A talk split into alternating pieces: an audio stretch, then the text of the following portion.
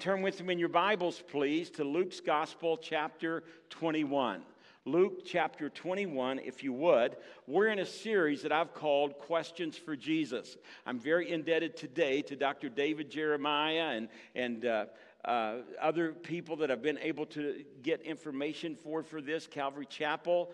Uh, you may not realize that when i deal with this topic questions for jesus and i started it out do you remember? Will only a few be saved. That's the constant calvinism Arminian debate who can be saved? And jesus assures us in scripture that he did not come and die for a minority there will be an abundance of people who will be in heaven. And you know how we wrapped it up? You'll be surprised of who's not there, who is there, and most of all, that you're there. And so, how many will truly be saved? And then last time we were together, when I was speaking, I speak, I, I speak, I speak on the subject. I spoke to you on the topic of the question, Lord, don't you care? Don't you care that I'm going through this difficult time? Well, today we're going to continue that in Luke chapter 21.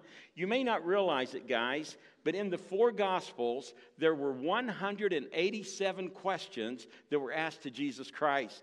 And Dr. Danny, did you know that Jesus only answered three of the 187? In fact, he kind of turned it around on them. The Bible tells us that in those four Gospels, Jesus asked 309 questions.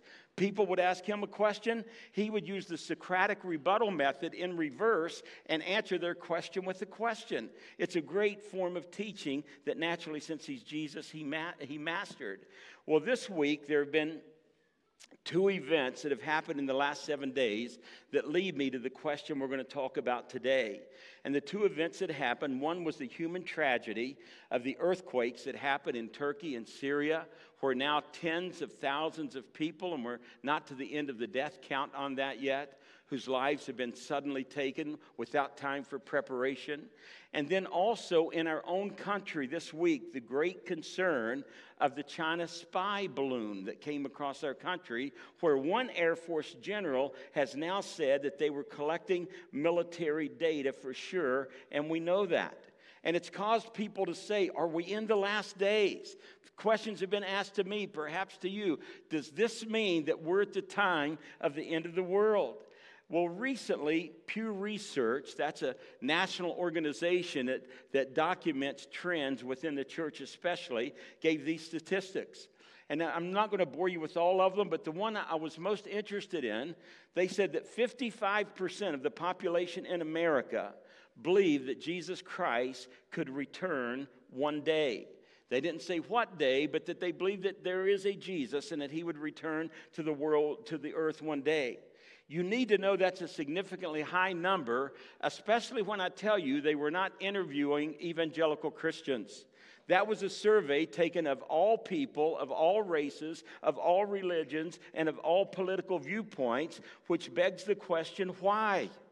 Why is it that now we're in a season of life where people think the world could be coming to an end more so than any other time? What has happened in the cultural, political atmosphere to cause this to come, come about in these days? Well, think about what's happened. Look back on 2022. It began even as a very turbulent year, and, and the truth is, it's been turbulent for the last few years. Back in, March, back in March, Russia invaded Ukraine. And though official estimates are really hard to get, even the most conservative estimates will tell us that between 200,000 and 400,000 Russian and Ukrainian troops have been killed or wounded during this time, not counting the civilians. So, when you have hundreds of thousands of people and millions of people dealing with the thought of wars and rumors of wars, that gets people's attention. In addition to that, in the next five weeks, we will have celebrate the third anniversary of this little virus that we call coronavirus that's come around. And as of this month, the death count from COVID in the world has now topped 6.6 million people. And then add to that, if you're not miserable enough yet, the inflation that's happened in the last 12 to 15 months in this country. Not only in this country, but around the world. You need to know that this escalating price increase has impacted virtually every country, third world countries, advanced countries, everywhere in the world. And it has specifically been very hard hitting on low and middle class income people. So today is the third message in this series that, question, that people ask questions of Jesus. And the scripture I'm using is Luke 21, but the, uh, the, the, the, parallel verses to this could also be found in Matthew chapter 24 and Mark's gospel chapter 13. In Matthew's gospel and also in Luke and Mark, Jesus is asked the question on the tip of everyone's tongue. It's on the screen. Would you notice? They said, Lord, what will be the sign of your coming and of the end of the age? Now, I want to say some things to you. Lean up close and get them. You need to know that the Bible does predict the future. You need to know that the Bible clearly predicts the future. But the problem is with prophecy and predictions in the population of human beings that proclaim to teach the Word of God is that there seems to be two extremes. There's the extreme of people that make overstatements about the return of Jesus Christ. And unfortunately, there's also the position of the understatement of the not important to discuss the return of Jesus Christ. Some overstate it. Some people are fanatics about Bible prophecy. They can see a demon in every church. They can see more through a keyhole than the Holy Spirit can see through an open window. They think that every blood moon is the last blood moon. John Hagee got rich on the last blood moon. Trust me on that. There's more money that's been made in the name of Jesus Christ toward the end of time than you possibly can imagine. Jack Van Impe, bless his heart, he's in heaven, and I had a great deal of respect for Jack Van Impe, and he's in heaven today. But I know he wanted to be here so he could film the rapture and sell you a CD on it or a, D- a DVD of it. He, he could sell anything. And he said something. He said, I'm going to tell you the answer. And if you send me $24.95 to Royal Oak, Michigan, did you ever notice it's the Michigan people that want our money? And he, and he said, I'm going to send you this DVD that will be very helpful to you in the days ahead. But literally, there are people who build their entire ministry around the prophecy and the return of Jesus Christ, and everything is sensationalized. They see everything as a sign from God. The Jewish festivals, the blood moons, the logo of Starbucks is of the devil, so you can't drink Starbucks. My wife said, I'm giving up then. I'm going to drink Starbucks. I'm going to stay with it. They think everything's a sign from God. But honestly, guys, can I be frank with you since that's my name? There's an other side of this extreme, and it's the understatement. There are good teachers, godly men that teach doctrine and soteriology and salvation and grace and sanctification, but for some reason become death, deathly silent when it comes to telling people about the truth that this world is not our home, that there is an end date coming, that we're time stamped, that there is an expiration date. And because so many people overstate it, maybe they say, hey, let's not talk about it. And it's a refusal, literally, to deal with end times of prophecy. So today, what I want to do, as much as I can, is approach this in a balanced way and let the Word of God speak to us where the Word of God speaks to us. And the scripture I've chosen, I'm well aware of, that I'm not even qualified to speak on, is such a deep portion of scripture, and we won't delve into it, but we'll barely touch it. But today, I have the audacity to tell you that I'm going to predict the future. And I'm going to predict the future through the lens of Luke chapter 21. And I'm going to tell you things that the Word of God says it will happen. And, and I'm going to give you four certainties about prophecies that you can take out of here and say, I know that these four things are going to happen in the future, not because Pastor Frank said them, but because the Word of God said them. Trust me, you can take this to the bank. And let's start with this in the back of your bulletin, if you'd like to jot them down. The first thing that you can take to the bank is there will be an end. Life will not go on indefinitely forever as it is there will be. And I know I'm starting in a general way, but let's pick it up in verse 7. Do you have your Bible open? Say amen. It says, beginning in verse 7 So they, the they is being the disciples, asked him, and that's Jesus they're asking, saying, Teacher, when will these things be? And what sign will there be that these things are about to take place? And he said to them, Take heed that you do not be deceived. It's so easy for us to be deceived. The Lord says, pay attention. For many will come in my name. You know, that's happened a whole lot. A lot of folks have come in the name of Jesus Christ, either declaring to be Jesus or coming in his name and having exclusive rights. And I won't go into the list, but I have a whole list on the edge of my mind that I could give you in the last 100 years that have led people such astray. Many will come in, in, in my name saying, I am he, and the time has drawn near. Therefore, don't go after them. But when you hear of wars and commotions, do not be terrified. Why is that? Because we've always had wars, we've always had commotions. He said, Do not be terrified. For these things must come to pass first, but the end is not come immediately.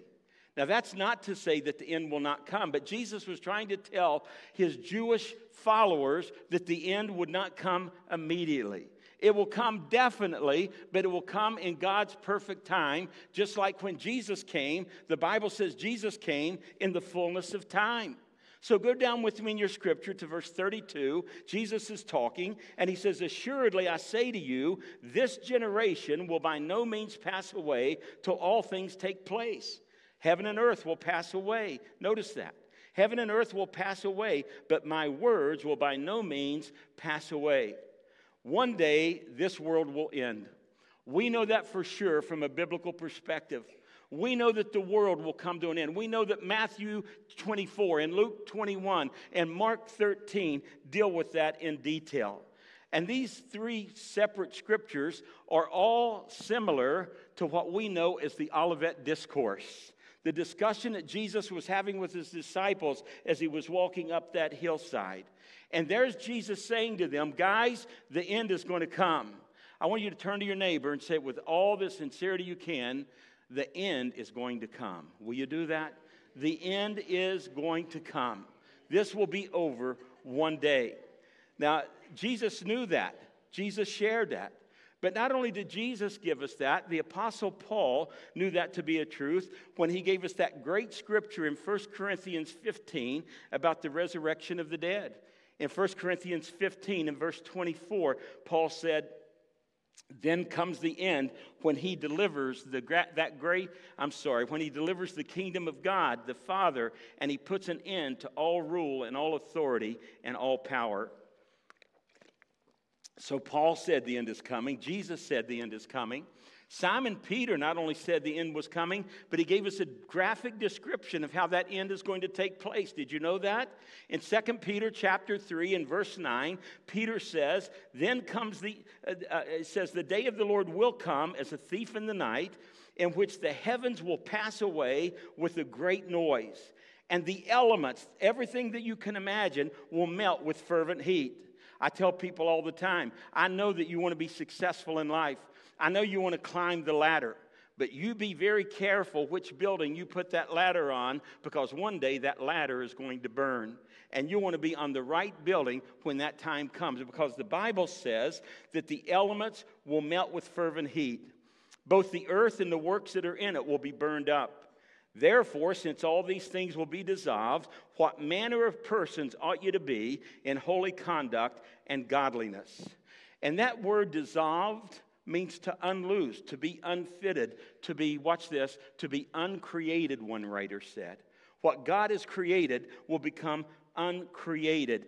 And one thing that everyone agrees on, though we do not know exactly when or the exact process of, but theologians agree that one day this world is going to end.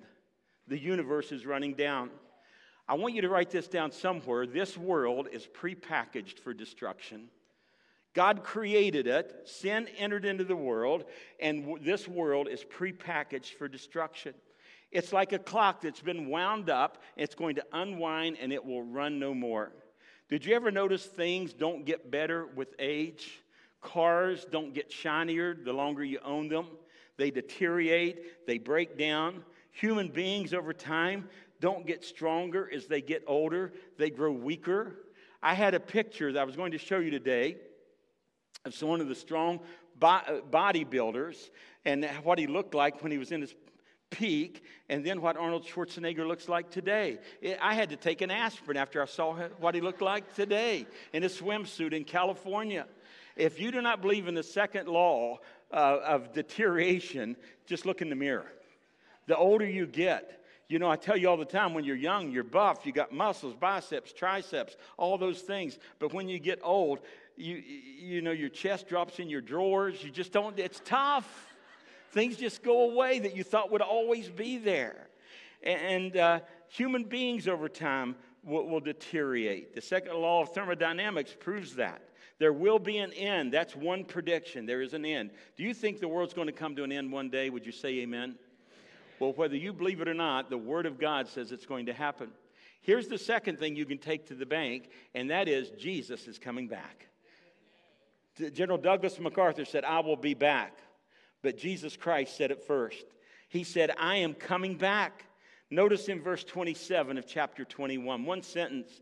It says, Then, and that's then after all the things he's already talking about, then they will see the Son of Man coming in a cloud with power and great glory.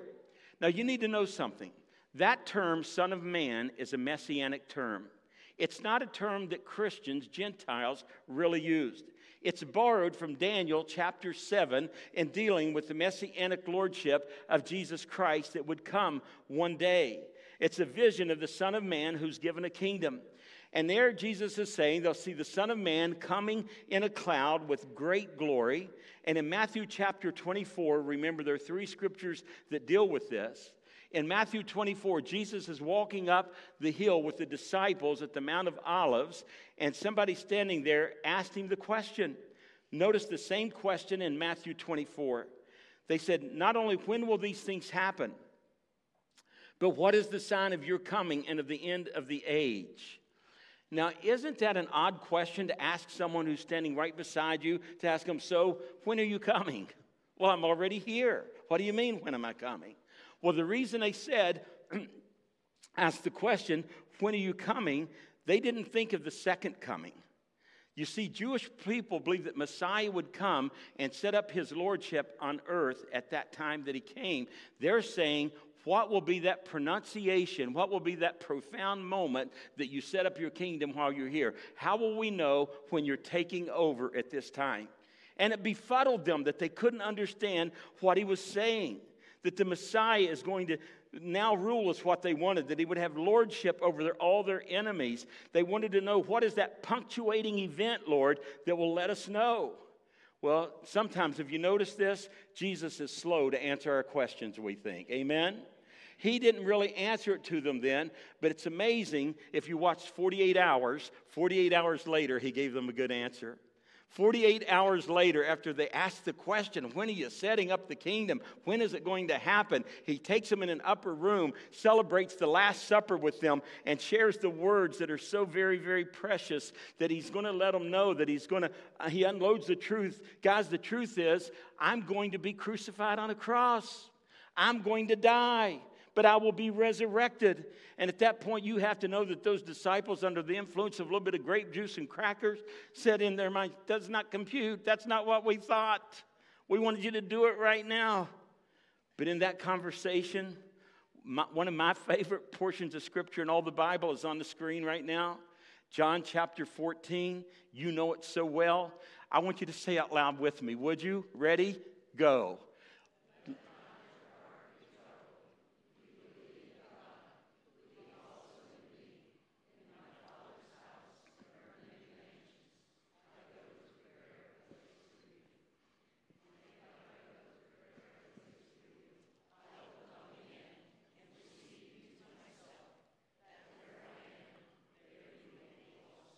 Isn't that comforting? What Jesus was saying to them is, guys, I'm going. I'm out of here, but I'm coming again. And I'm coming again so that where I am, you may be also. I'm preparing a place for you for all of eternity. And no matter how much you love this earth, you've got to remember you won't live nearly as long on this earth as you will live in all of eternity.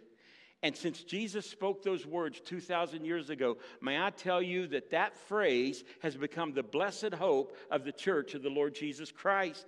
In fact, that's why Paul in Titus chapter 2 said these words looking for the blessed hope and the glorious appearing of our great God and Savior, Jesus Christ.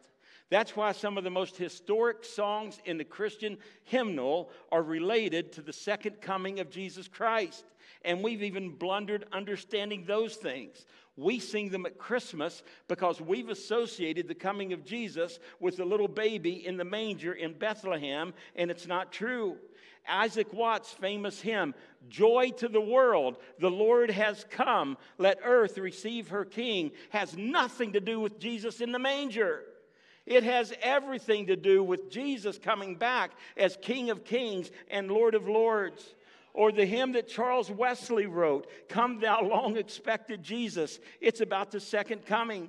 Julia Ward Howe, during the end of the Civil War, wrote the great song, The Battle Hymn of the Republic. Mine eyes have seen the, come, seen the glory of the coming of the Lord. It's about the second coming. The second coming was pronounced on the tip of their tongue, and it's very dominant throughout all of Scripture. Did you know that? Did you know that the second coming dominates so much of the Scripture? You say, How much? Did you know that 1,845 verses in the Bible deal with the second coming of Jesus Christ? And in case you don't think that's much, that's one out of every 25 verses in the entire Bible.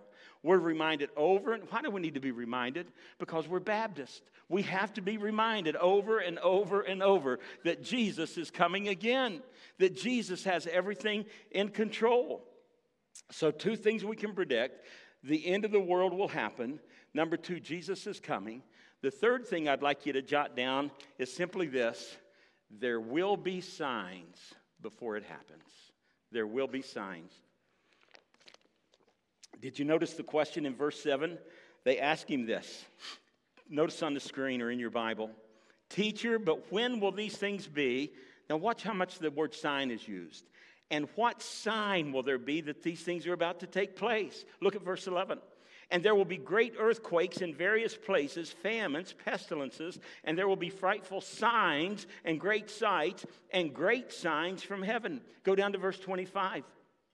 And there will be signs in the sun, the moon, the stars, and on earth, distress of nations with perplexity, the sea and the waves roaring, men's hearts failing them from fear, and the expectation of those things which are coming on the earth, for the powers of heaven will be shaken. Go down to verse 31.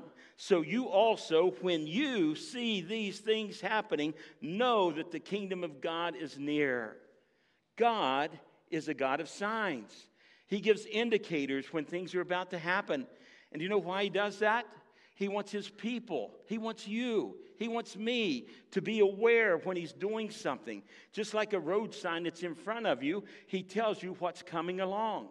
I don't know if you've ever connected it, but in the Old Testament, there's a verse in Amos chapter 3 and verse 7 that says this Surely the Lord God does nothing unless he reveals his secret to his servants, the prophets. So when God's about to do something majestic, major, he warns his people that it's going to happen. Do you know there were signs of Jesus' first coming? Did you know in the excuse me, in the 39 books of the Old Testament, there were over 300 signs that Jesus would come to this world. Actually, there were 330 of them. We had signs and symbols and warnings that Messiah would come from the tribe of Judah, that Messiah would be born in Bethlehem, that Messiah would come in the lineage of King David, that he would arrive before the temple is destroyed, and, and, and then also that the last days would begin following his coming. Now, I know I'm smart enough to know this, and you do too. The Bible says that the last days, what are the last days? They began after Christ's death and resurrection. The New Testament church was born, and that was the beginning of the last days. It's been 2,000 years. We've been looking for the blessed hope. But I contend to you this morning that we are in the last days of the last days. Perhaps we're in the last minutes of the last days of the last days. And as we look at Scripture to see this, it reminds us of the coming soon of the Lord Jesus Christ. And I think there's some indication that we could be in the last days right now. If you were with us two years ago when I did a study on Daniel, and following this, I'm probably going to do a study on end times in the weeks ahead. You'll remember the 70th week of Daniel, that seven year period that's talked about as the 70th week. In the New Testament, parallel to that, we call it the tribulation. And that tribulation period is very specific, especially the last three and a half years. The last three and a half years is referred to as that great tribulation, where Jesus himself said there will be tribulation on the world, such as never been seen, nor will ever be seen again. Now, I want you to know, I do not believe for one moment that we're in that time right now. I do not believe it's happening right now. And, and, we're not in that future time of tribulation. But it seems to me that we're right up against the edge of it, that it's just so, so close. The time that Jesus taught would come, that Paul warned people that would come, that Simon Peter graphically described that would take place with the elements being destroyed. So Jesus gave signs, and it was like birth pangs of a woman giving birth. I don't know about you men, but the biggest wake up call to me was not when my wife and I were married. It was not when we had our first argument. It was not when we had our last argument. But the most amazing thing that happened to me that changed my whole perspective on everything was when it was time for her to give birth to our first son. The year was 1973, and we lived in a small place down in southern West Virginia. And uh, she was due on July the 10th, and she was popped out there like a fall pumpkin ready to go. It was amazing. And on July the 10th, I go, pop, pop, fizz, fizz. Oh, what a relief it is. Have that baby. And it didn't happen. July the 11th, it didn't happen. July the 12th, it didn't happen. The 13th, it didn't. She'd, she'd go, oh, I said, you okay? Is baby? No, I'm okay, I'm okay. And then it would happen about once or two times a week, and then it started happening every day. And then I said, Are you okay? She, she said, I'm good. And there was a young man from Cambodia by the name of Bullet that was going to college there and he needed an apartment. I said, Deborah, I'm going to take just two hours. Are you okay? I'm okay. I'm going to go get Bullet an apartment. I'll be back. And so I left, and when I came back, my mother in law was in my driveway. You don't ever want your mother in law to show up when your wife is five days late giving birth to a baby and you're not in the house. Say amen. so I come in, and my mother in law said, Where were you at? You know, she, she is in pain. We've got to get to the doctor. Yes, ma'am. So she had this car. We all get in the car. We drive to Bluefield Hospital. And what's amazing in those days, and Pastor Cheryl Michael and your precious wife Diana are here from Bluefield Church of the Nazarene. Don't tell this story when you go back home.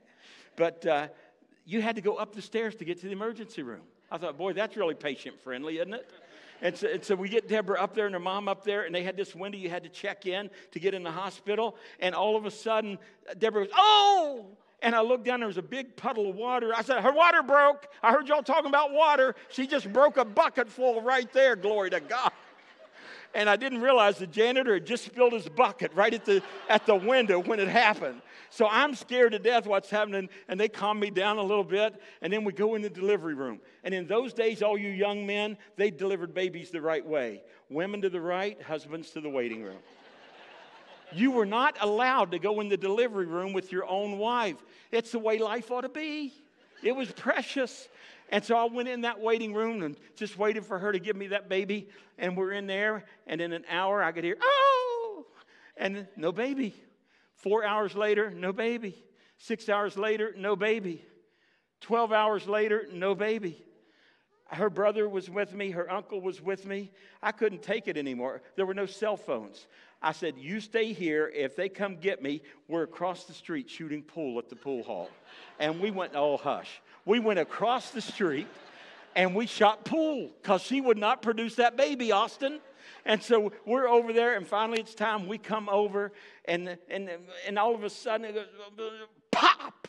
Out comes Wally. And the doctor comes, he said, Mr. Carl, your wife has had a baby, and here he is. And he lifted him up in the window. I said, Oh, dear God, that's not my baby. I said, My wife would never have anything that ugly. They, they'd use those salad forks to jerk him out. You know, it was terrible.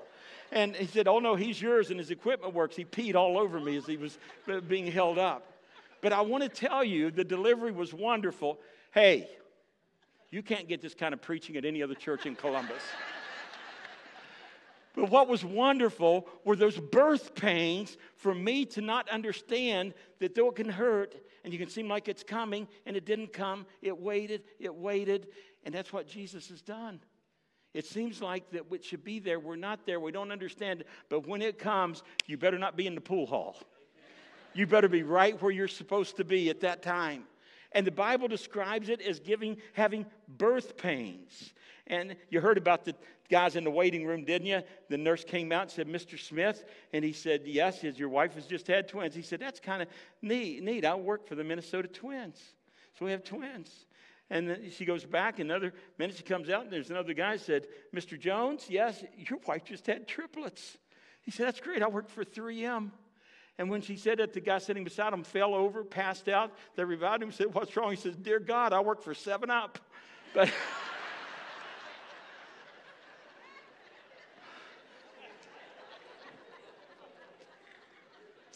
So we have all this cataclysm on earth, and then there's a reprieve that happens. But guys, the closer we get, those birth pains are going to get closer and stronger until the end comes. Notice what it says in verse 28. Now, when these things, those things that we've been talking about, when these things begin to happen, look up and lift up your heads because your redemption draws nigh. And, and so just consider some of the things that are going to happen. Dr. David Jeremiah lists four things that I want to share with you that he said we can look for when the Lord's second coming is about to happen. Number one, Israel will be in their own land. In fact, he goes on to say that this could not happen until Israel was in their land. And on May the 14th, 1948, you know that date is significant and a prophetic date because Israel is back in their own land. Why is that important? Because Matthew 24, Luke 21, and Mark 13, the context of these chapters is all Jewish. This is a scripture talking to the Jewish people. It's not Baptist, it's not Presbyterian, it's not even American. It's Jewish. They're talking about Jerusalem. They're talking about Sabbath worship. They're talking about the city that's there. It says, The inhabitants of Jerusalem, and pray that your flight not happen on the Sabbath. So the events that happen make sense if they happened then. When he's speaking them 2,000 years later, it makes sense to us again. And uh, after 1948, such a big deal over that is that number one, Israel is in their land. And here's something else that's important. If you'll jot it down, that is a coalition of certain nations would have to happen. A, a, a coalition of certain nations. And I believe that that coalition is taking place right now. I'm speaking about three nations in particular Russia, Iran, and Turkey. Let me bring you up to speed in case you haven't known it in the last 30 days or so.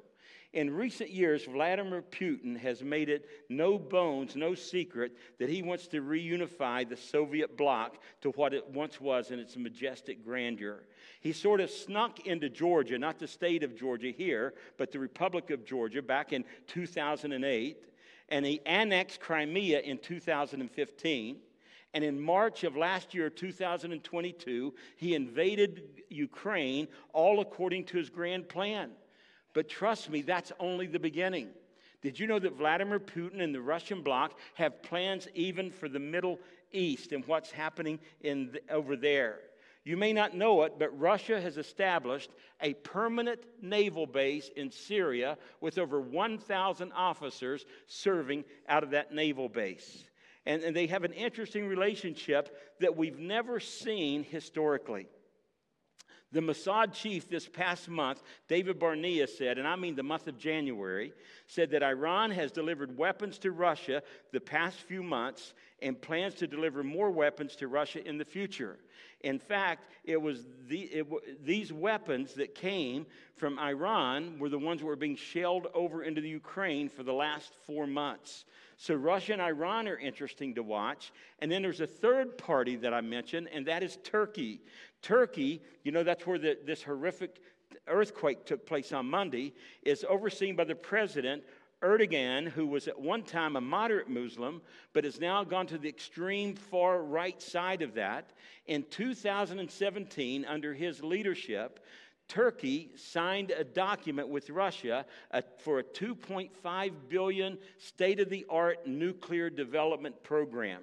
The Trump administration sanctioned them for that, but they just went on with it. You say, Frank, why is that important? It's important because the Bible predicts that there will be, a, in the end of days, a battle fought against Israel from a coalition of nations. And not just any coalition of nations.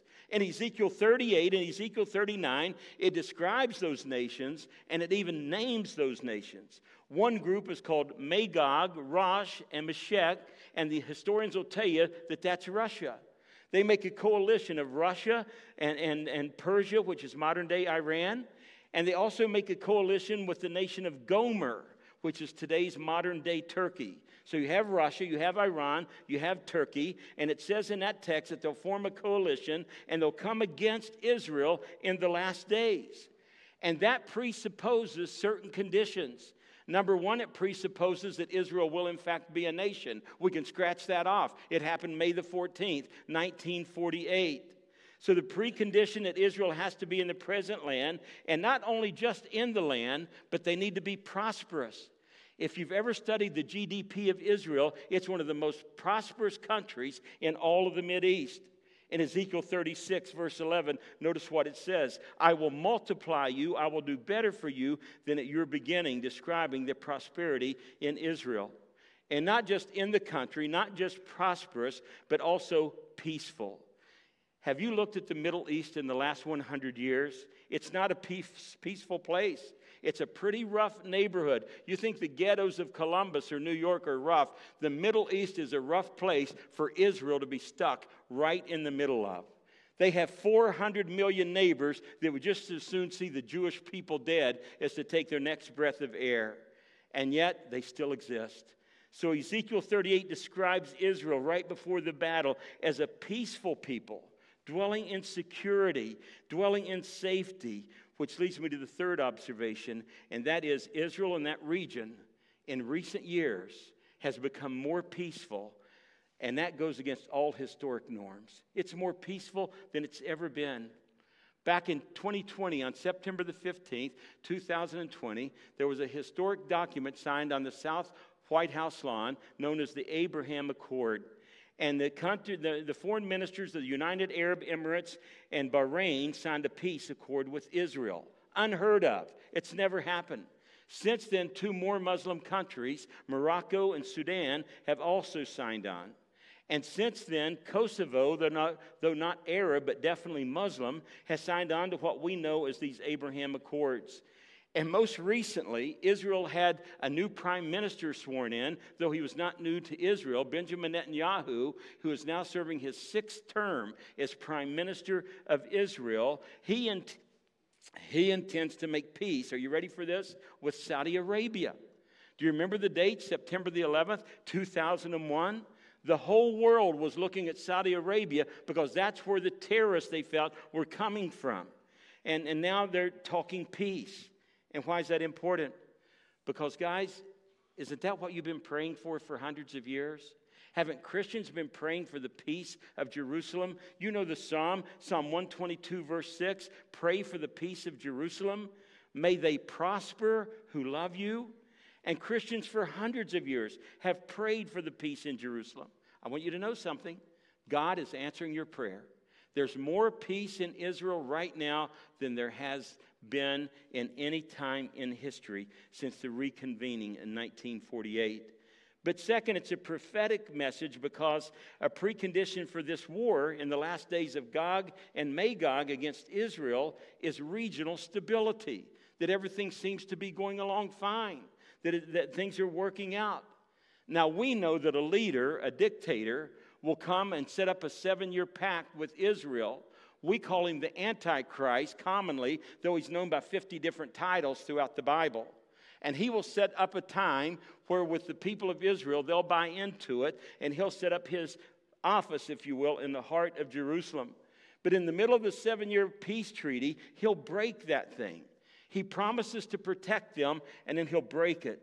It's almost like you're looking at a chessboard. The, the, the pieces are lining up in, in a very interesting fashion. And then there's one more trend under Dr. David Jeremiah's idea that I want you to write down, and that is the world is being conditioned for government control. Would you agree with that? The world is being conditioned for government control. Look at verse 11. He gives us a list of signs. He says, There will be great earthquakes in various places. Well, I know there have always been great earthquakes that go on, but notice what it says. There will be famines and pestilences. What is a pestilence? It's not your mother in law. What, is it, what does it mean? A pestilence, that's right there. If you were to look in Webster's dictionary, the definition of pestilence, it says this, and I'm quoting A pestilence is a contagion or infectious epidemic that is virulent and devastating. Now, primarily, and I want to be responsible here, th- these are signs that deal specifically with the tribulation period, and I do not think that COVID is part of the tribulation period. Hear me when I say that. It just felt like it was apocalyptic, it just felt like that it was worldwide. It affected nearly everyone and provided universal overreach for governments from third world countries to the United States of America to reach in and claim power they had no right to claim, tell some people they were essential, tell churches they were non essential, and shut down and open up at their will. And almost for the very first time, all my life, I always wondered how do you get the mark of the beast? In the 70s, I was told if you do direct bank depositing, you're getting the mark of the beast. I was told later that they, when you get shots and vaccines, that's the mark of the beast. Well, for sure now we see there is a way that they can identify every person on the face of the earth. Do you know how uh, that the governments in the world can control a whole population and move them with just one element called fear? Instill fear in them. And you can move them back and forth like checkers on a board. Get them scared and they'll do anything. I believe that this world is being conditioned for government control the introduction of the Antichrist and all that's there. And those are just some of the signs. But I want to end today's message with this. Number one, the world will end. Number two, Jesus will return. Number three, there will be signs. But number four, we will be saved. We will be saved. And guys, I'm not just talking about eternal spiritual salvation, we will be saved from the wrath to come we will be saved from the tribulation period. And I think we should give praise to God for that this morning. It doesn't mean that times are not going to be tough. It doesn't mean that we're not going to experience tribulation in the world. Jesus promised that we will experience tribulation, but the great tribulation is totally different from any tribulation that we've ever experienced on this earth. And in that, we will be saved. The truth is, we are already saved, and I understand that. But again, I'm talking about being saved from something specific. Would you look in verse 28 with me? This is, this is where it gets gooder and gooder. In verse 28, and I'll close with this it says, When these things begin to happen, so Deborah's going, Oh, do I have time to shoot a game of pool? Shoot it quick. Oh, it's coming. When these things begin to happen, Look up and lift up your head, church, because your redemption draws nigh. I know the world's terrible. I know things are tough. I know you don't trust anyone, but you'll always be able to trust Jesus. And when things make you want to look down and you want to be happy, but you have to be sad, you look up because verse 28 says your redemption is getting really close. Look down at verse 36. Watch therefore and pray always that you may be counted worthy to what? Escape all these things that will come to pass and stand before the Son of Man. These things are coming. He says, but pray these things. Now, I know that today we live in what theologians call the church age. Do you know what the church age is? It's the age of grace. And currently, God is doing incredible work bringing His church together all around the world. But the church is going to come to an end, and it's going to come to an end suddenly, without warning in a moment, in a twinkling of an eye, the dead in Christ shall rise. We'll be caught up to be with the Lord. Dr. John Walvoord from Dallas Theological Seminary, who's in heaven today, did a great example of this. He said, if you want to know the difference between the rapture of the church and the second coming of Jesus Christ, he said, just think of Christmas. Stores put Christmas trees in their windows in August. Is there an amen in the house? They start, this is a big thing. Christmas is coming. Christmas is coming. The second coming. Jesus is coming. Jesus is coming. Jesus is coming. And he said, if you're not careful, you'll have your focus so much on Christmas that you'll miss Thanksgiving. Thanksgiving just kind of slips in there. The rapture's Thanksgiving. I tell people, look for the turkey, not the tree.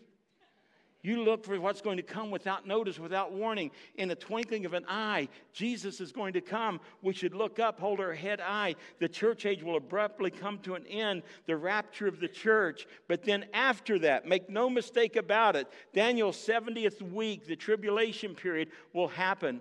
If you want to know what it's really going to be like uh, for an afternoon discussion, go home and read as a family Revelation chapter 4 through Revelation chapter 19 and just see everything that's going to unfold the events of the tribulation period.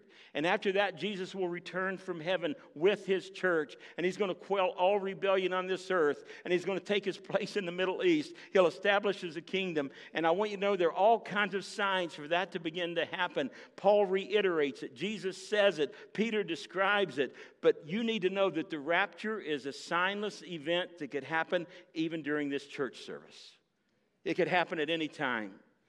We're starting to see the shadows fall around us. It seems like you can almost smell it in the air. It's almost here. That baby is going to come. Jesus is going to come the second time. It's right around the corner. The worst time in history on this earth will be the last three and a half years of Revelation. But I want to say this to you if you're a child of God. And if you're a child of God, you're saved, your sins are forgiven, you've trusted in Jesus Christ, and you know that you know that you're going to heaven, I want you to raise your hand right now and give glory to God for that. For every one of you that have your hand up in the air, listen to what the Bible says.